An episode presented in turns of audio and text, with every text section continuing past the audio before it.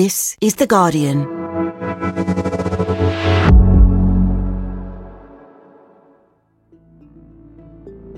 Today, have we already lost the global race to make AI safe?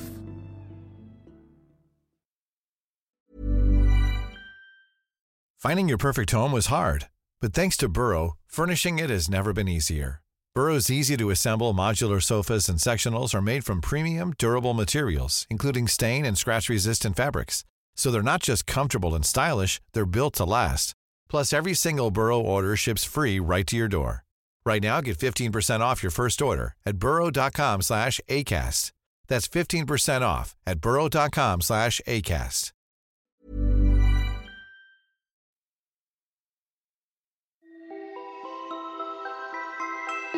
In the 1940s, in an estate called Bletchley Park, north of London, a group of British scientists worked for years to crack a code called Enigma that Nazi Germany was using to encrypt its most secretive communications. You probably know this story. They were led by a mathematician called Alan Turing, who, in his too short life, helped to imagine into existence the modern computer, computer programming, and the idea of a machine that didn't even need to be programmed, one with the power to think and learn by itself. So much like a person that we might not even know we were talking to a computer. Now, we call that idea artificial intelligence. And eight decades after Turing proposed it, it's bringing world leaders back to Bletchley Park for a summit starting today. Because the promise of AI, its power to automate work, to help discover new drugs, to write songs, or provide emotional care, or spot the signs of diseases that we wouldn't have discovered for decades, are exactly the same things that make it so good at putting huge amounts of people out of work, filling our timelines with lies, or even one day deciding it doesn't need humans around at all.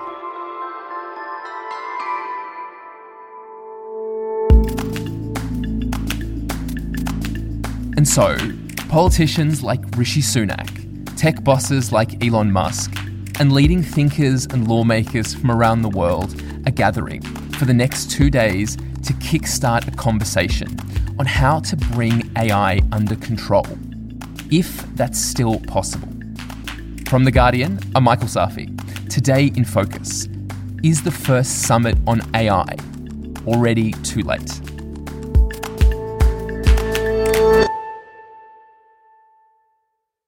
Dan Milmo, you're the Guardian's technology editor, and you're going to be at this summit in Bletchley Park today. But the road to the summit itself is pretty interesting. Not long ago, Rishi Sunak was almost trying to sell us on AI. Take artificial intelligence, once the stuff of science fiction, now it's reality, and we are a global leader.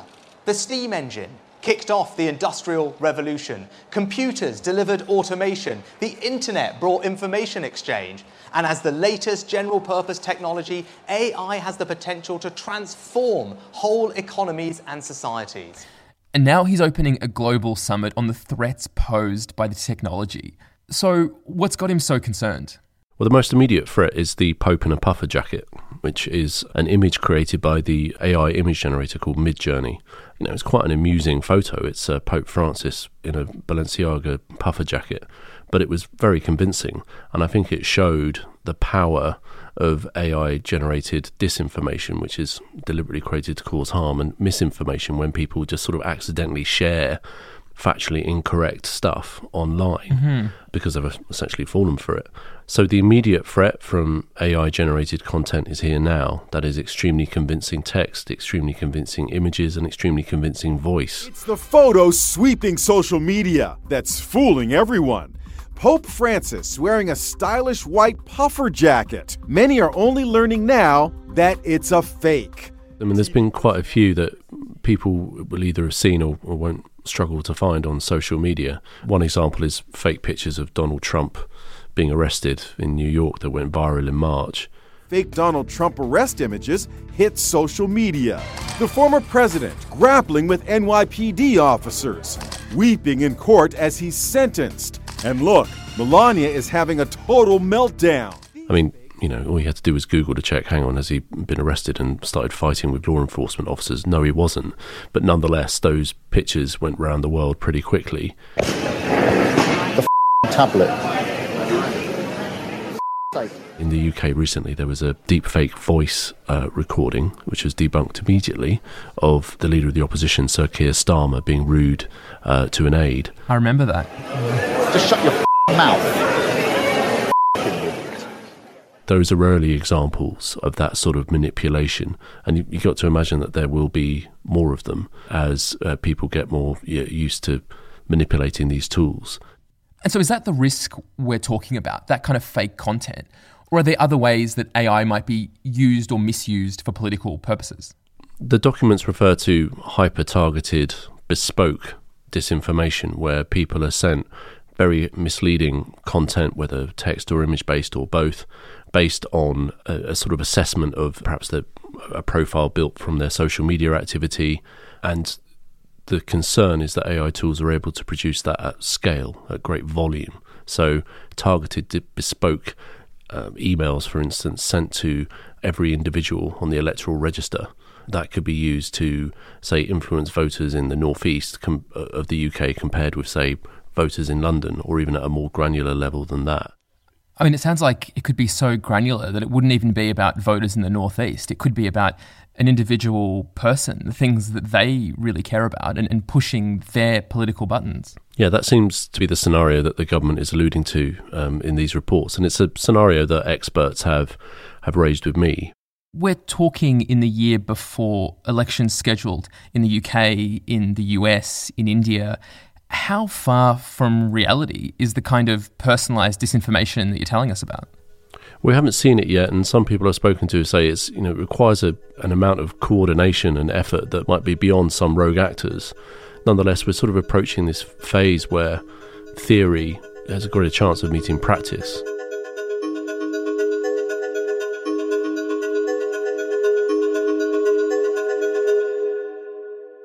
Another one of the more immediate concerns around AI, in fact, one that the experts say is a reality today, is the issue of bias. So, unpack that for me. How is ChatGPT biased, and what could the consequences of that be?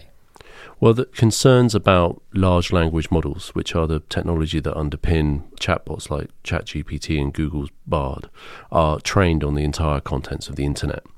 Now, vast bits of the internet, as we know, contain uh, unpleasant things and biased statements, or generally just data that is shows a bias on multiple levels. That's ingested. Mm. That's ingested by these large language models, and then produces outputs in these chatbots potentially. So the concern is that AI tools, such as chatbots, will produce uh, biased opinions or allegedly factual responses, but also that the same sort of technology can be used to produce biased outcomes in jobs application programs or when assessing people's benefit claims. And it's very difficult to tell if those tools are biased because it's quite difficult to find out what data they've been trained on. Mm. So you just get an outcome and you don't know whether it's showing biases in terms of race, ethnicity, gender, etc.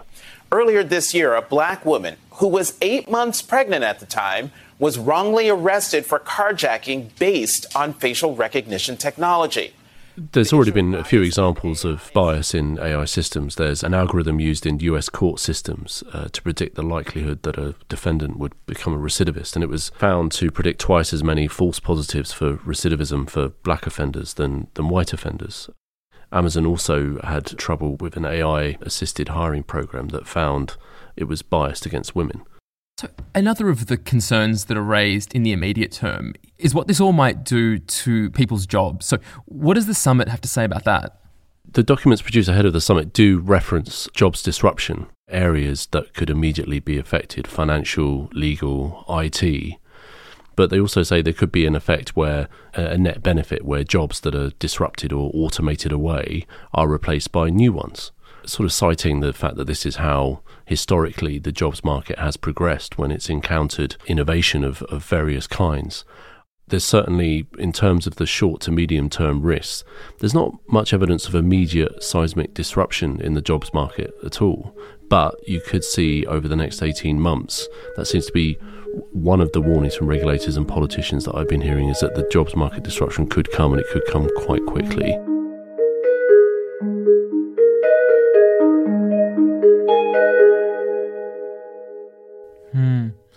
Okay, so we're talking about being flooded in misinformation, about building a digital world riddled with the same bias as our world, and the potential for all of us to be out of jobs.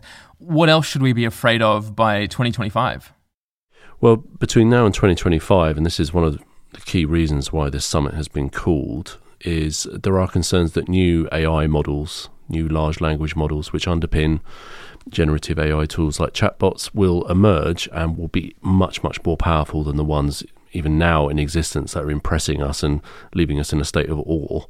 That new ones are going to emerge and they're going to have capabilities that are unexpected and will have, therefore, unexpected consequences. What sort of capabilities? When you say unexpected capabilities, what do we fear they may do? There's definitely a concern that models could help create novel bioweapons and chemical weapons. Wow. That those capabilities are going to emerge pretty soon. There's already studies showing that you can discuss with unnamed chatbots how you might go about the process of trying to assemble a bioweapon or a chemical weapon, not giving you the ingredients, but nonetheless some of the sort of actions that you might need to take. So the concern is that, that future models will show emergent behaviors, i.e., just unexpected abilities to help rogue actors build bioweapons and chemical weapons, and that you could use, for instance, uh, sort of robot labs, remote labs to help build those as well. Just sort of send off the instructions, and mm. hey presto, you've got a bioweapon. Get this wrong, and AI could make it easier to build chemical or biological weapons. Terrorist groups could use AI to spread fear and destruction on an even greater scale. Criminals could exploit AI for cyber attacks, disinformation, fraud, or even child sexual abuse. These are all scenarios, obviously, but nonetheless, they're ones that are entertained by governments, regulators, and even you know the tech firms themselves. I mean, you sound very calm discussing this near future. That I have to admit, to me, sounds pretty terrifying, Dan. Well, an important thing to note is that there seems to be a broad spectrum of opinion here. I think a good example is two of the three godfathers of modern AI, Geoffrey Hinton and Yoshua Bengio, are, are very clear that they think there's an existential threat from AI. The man widely seen as the godfather of artificial intelligence has quit his job at Google, warning of the dangers of AI. But on the other hand, the third of those godfathers, Yann LeCun, who is now at Mark Zuckerberg's Meta developing AI products, he says that is preposterous. So there's quite a lot of divergent opinion out there, I would say.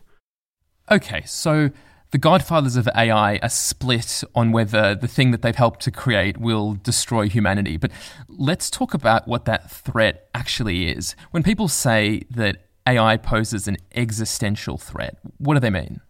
Well, when they say it poses an existential threat, one thing they're particularly pointing to is uh, so called artificial general intelligence. Uh, this is a system that is able to perform a, an array of tasks at either human or above human levels of intelligence.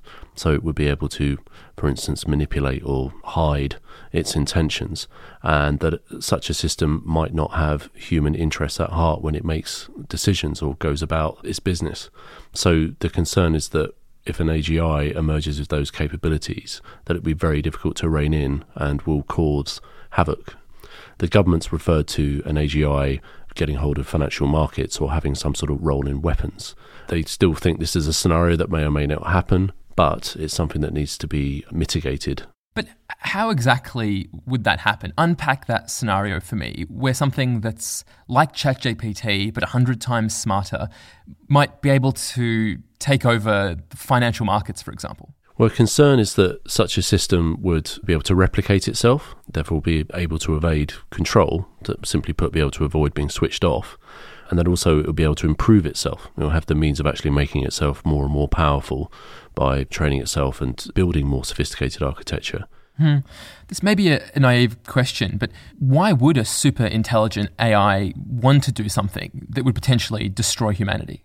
Well, there's one interesting, uh, scary example uh, raised a few years ago by Stuart Russell, a professor of computer science at the University of California, Berkeley. He pointed to a potential situation in which the UN asked an AI system to come up with a, you know, a self-multiplying catalyst to deacidify the oceans, but it carried instructions. And those instructions were uh, the outcome's got to be non toxic and that no fish are harmed.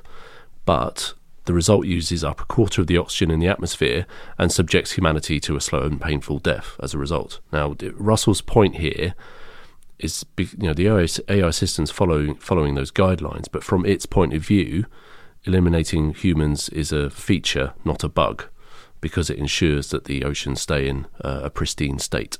So these things are so powerful that the instructions you give them are incredibly important because they're going to follow the instructions. They're going to do what you asked.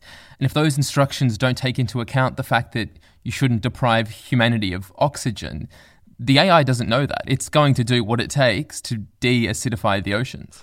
Yeah, and if you sort of read the government report last week, it sort of states out that AI developers specify a learning process for these systems. They don't, you know, it's not like you're building software and you can precisely describe instructions for specific behaviors you know, this is why the phrase black box is used for powerful AI systems. You don't quite know what's going on inside them.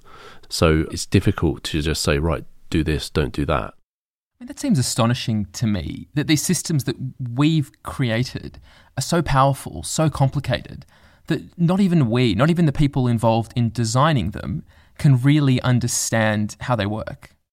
I think there are obvious analogies with J. Robert Oppenheimer, who was aware of the potential power of um, what he'd discovered, which was the nuclear the nuclear bomb. Yeah, and he went on to to make the nuclear bomb, and then campaigned for years afterwards for its regulation and sort of mitigation of its mm. of hmm. its use. And AI is very similar to that. You know, some very clever people have helped produce breakthroughs in this technology, and now we're sort of saying, well, we need to if not rein it in, at least put in place guardrails to prevent it from spinning out of mm-hmm. control. More than 1,300 tech industry leaders, researchers, and others are now asking for a pause in the development of artificial intelligence to consider the risks.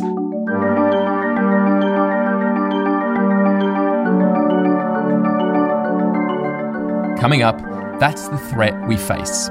So, what's this summit going to do about it?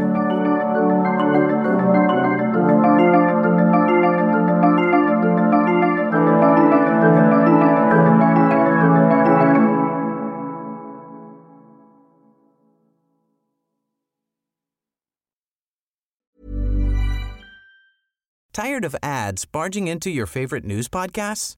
Good news. Ad-free listening is available on Amazon Music for all the music plus top podcasts included with your Prime membership. Stay up to date on everything newsworthy by downloading the Amazon Music app for free or go to amazon.com slash news ad free. That's amazon.com slash news ad free to catch up on the latest episodes without the ads. Today in Focus is supported by BetterHelp. Here's a question. If you had an extra hour in your day, what would you do with it? Watch TV? Read a book? Mm, meet up with a friend? Mm, maybe a little nap? A lot of us spend our lives wishing we had more time. But for what? Perhaps to best answer that, you need to work out what's truly important to you, then make that a priority. Therapy can help you work out what's most important to you. It isn't just for those who've unfortunately experienced trauma in their lives. Therapy can be helpful for learning positive coping skills and for setting boundaries. It can empower you to be the best version of yourself. If you're thinking of starting therapy, give BetterHelp a try. It's entirely online and designed to be convenient, flexible, and suited to your schedule. Just fill out a brief questionnaire to get matched with a licensed therapist and switch therapists anytime for no additional charge. Learn to make time for what makes you happy with BetterHelp. Visit betterhelp.com slash todayinfocus today to get 10% off your first month. That's betterhelp, H-E-L-P dot com slash todayinfocus.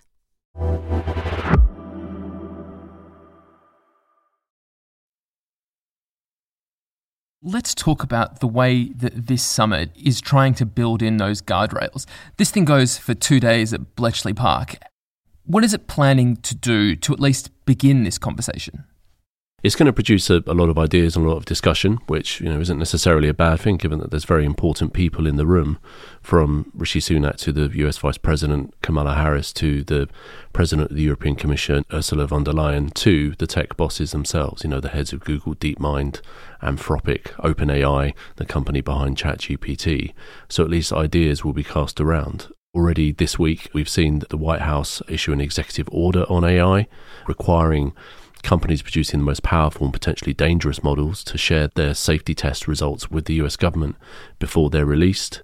We've got the UK last week announced the establishment of an AI Safety Institute, which it hopes will show some sort of global leadership in the field of testing models and finding out what their potential harms are. Will you compel big tech companies to make the code of their models available? Those are all the types of conversations that we need to have with the companies. And that's why it's so important at the summit next week. We're involving not just countries, but we're involving all the leading AI companies and researchers and policy experts. And also at the summit this week, and I think this is a, a, good analogy, the UK is going to propose the formation of a AI equivalent of the Intergovernmental Panel on Climate Change, which will produce a, an annual report by experts, uh, an attempt to form consensus on where AI development is and how threatening it could be. So, in the same way as the IPCC tries to establish a gold standard for climate science, Rishi Sunak is proposing scientists get together and try to establish a consensus on the safety of AI. Yeah, that would be the idea. And that's something that Sunak's going to propose. But obviously, everyone in the room or the governments in the room have to give it their support it certainly seems to be one of the most obvious successes that could emerge from this summit. But also, generally, does all the discussion in the room point towards there being more of a slowdown in AI development? And I think that will be a very difficult thing to achieve, given that all the governments attending might not have the same view on the scale of the threat.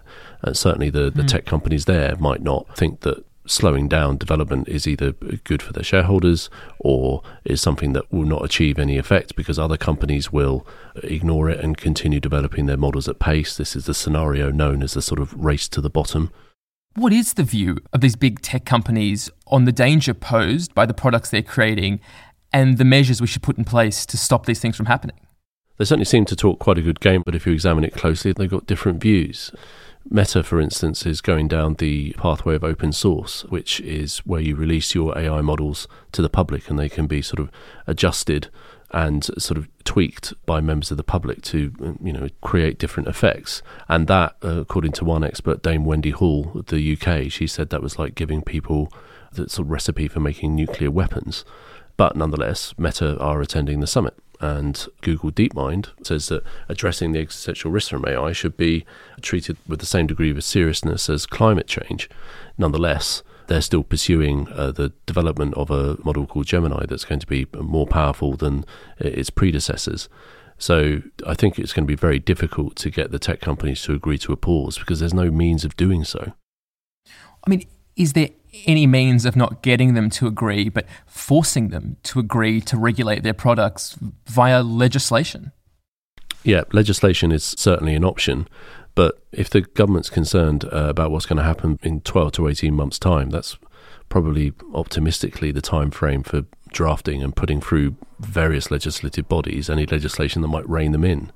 So it kind of feels like sometimes the, the options that the UK and other governments have is a sort of sort of soft power approach where they just ask companies to adopt these guidelines and just not push the envelope too far. Mm, please don't destroy the world. Yeah, please don't destroy the world.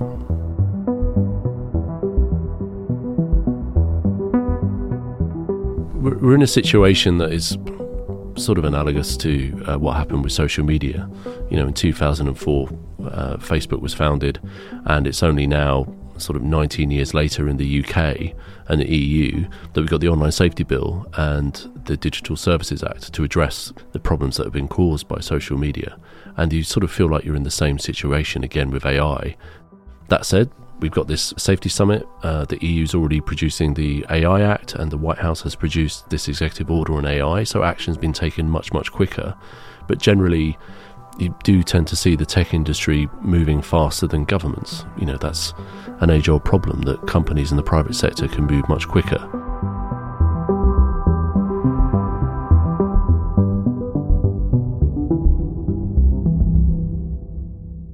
How easy is it for governments or for the EU to regulate AI if not every country in the world is jumping on board. So I'm thinking, for example, of a country like China. How do you regulate AI safety in the UK if, if China isn't on board, if they're not doing the same thing with their own AI companies? Yeah, it's one of the sort of counter arguments against regulation is but China. China has got tremendously capable tech sector, as we all know. When you you know you think of established global brands like TikTok, but it's got very very talented computer scientists. It obviously produces a vast amount of data, which enables training of very powerful models. But it's also produced some pretty tough regulations over the past few months because China is concerned about the Chinese government is concerned by the sort of threat to control that unmitigated AI development poses. Nonetheless, the uh, let's call it competitive threat from China that is perceived by tech companies and by some governments threatens to loosen any drive to have tough AI regulation, i.e., you know, perhaps it's best if we develop the powerful models before China develops the most powerful models. And that sort of approach, it stops the brake pedal being pushed too hard. I mean, you were talking about Robert Oppenheimer and the nuclear bomb, and I can't help but see the analogy governments want to control these weapons, but some governments also want to make sure that if this power exists, we should have it. Yeah, I mean, I, I think one way of looking at it is the sort of flip side. So there have been tremendous advances in life sciences thanks to, say, Google DeepMind's AlphaFold product, which sort of predicts the structure of uh, every protein known to mankind you know, th- these are fantastic breakthroughs. But also the flip side uh, ends up straying into, you know, bioweapons, etc. ChatGPT, absolutely fantastic at things like translating uh, between languages, parsing documents, etc. But chatbots could be used to produce this hyper-targeted disinformation, which the government referred to last week. So all these tools have got great capabilities and great opportunities, but the flip side is that that can obviously go in the other direction and that's the issue here is is using AI for good. It's very difficult to think about that with uh, instantly flipping to the, the AI for bad scenario because in many ways they're two sides of the same coin. If we're going to prevent the kinds of dangerous scenarios you've laid out to us over the next five years, 10 years, beyond, how big is the window to get the regulation or the guardrails in place? How much time do we have here? Well, depending who you speak to, the reason why Bletchley is happening is that obviously Rishi Sunak has been convinced that the window is perhaps 12 to 18 months. Hmm. That's not much time. Uh, no, it's, it's not much time at all. What they're hoping is that this AI Safety Summit becomes an annual thing, bolstered by potentially an, you know, an annual IPCC style report, and that at least more momentum is built in one direction towards an agreement on what sort of regulations need to be put in place, and in the other direction to hopefully a slowdown in AI development, which I personally don't think is that likely. But they feel that the window is narrow, and that's why we've got this event happening at Bletchley Park this week. Well, Dan, thanks for coming and telling us about it. You're welcome.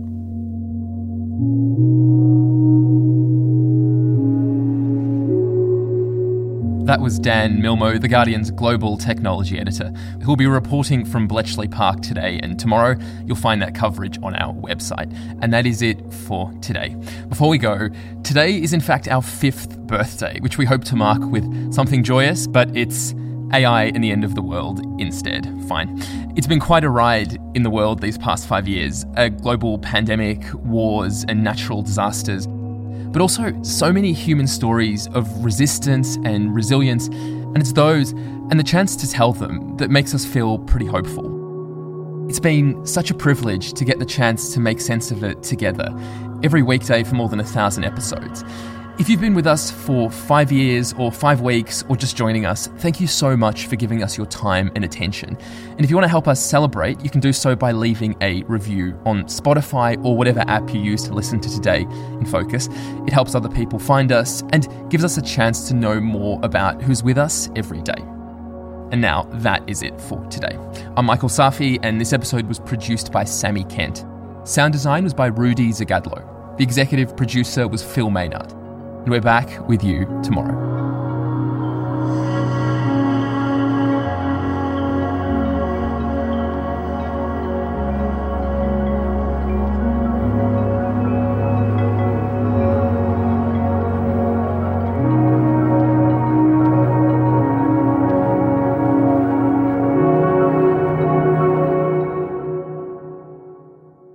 This is The Guardian.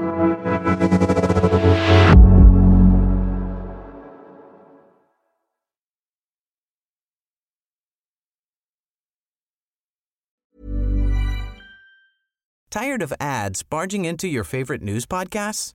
Good news. Ad-free listening is available on Amazon Music for all the music plus top podcasts included with your Prime membership. Stay up to date on everything newsworthy by downloading the Amazon Music app for free or go to amazon.com slash news ad free. That's amazon.com slash news ad free to catch up on the latest episodes without the ads. Don't you love an extra $100 in your pocket? Have a TurboTax expert file your taxes for you by March 31st to get $100 back instantly. Because no matter what moves you made last year, TurboTax makes them count. That means getting $100 back and 100% accurate taxes only from Intuit TurboTax. Must file by 331. Credit only applicable to federal filing fees with TurboTax full service. Offer can be modified or terminated at any time.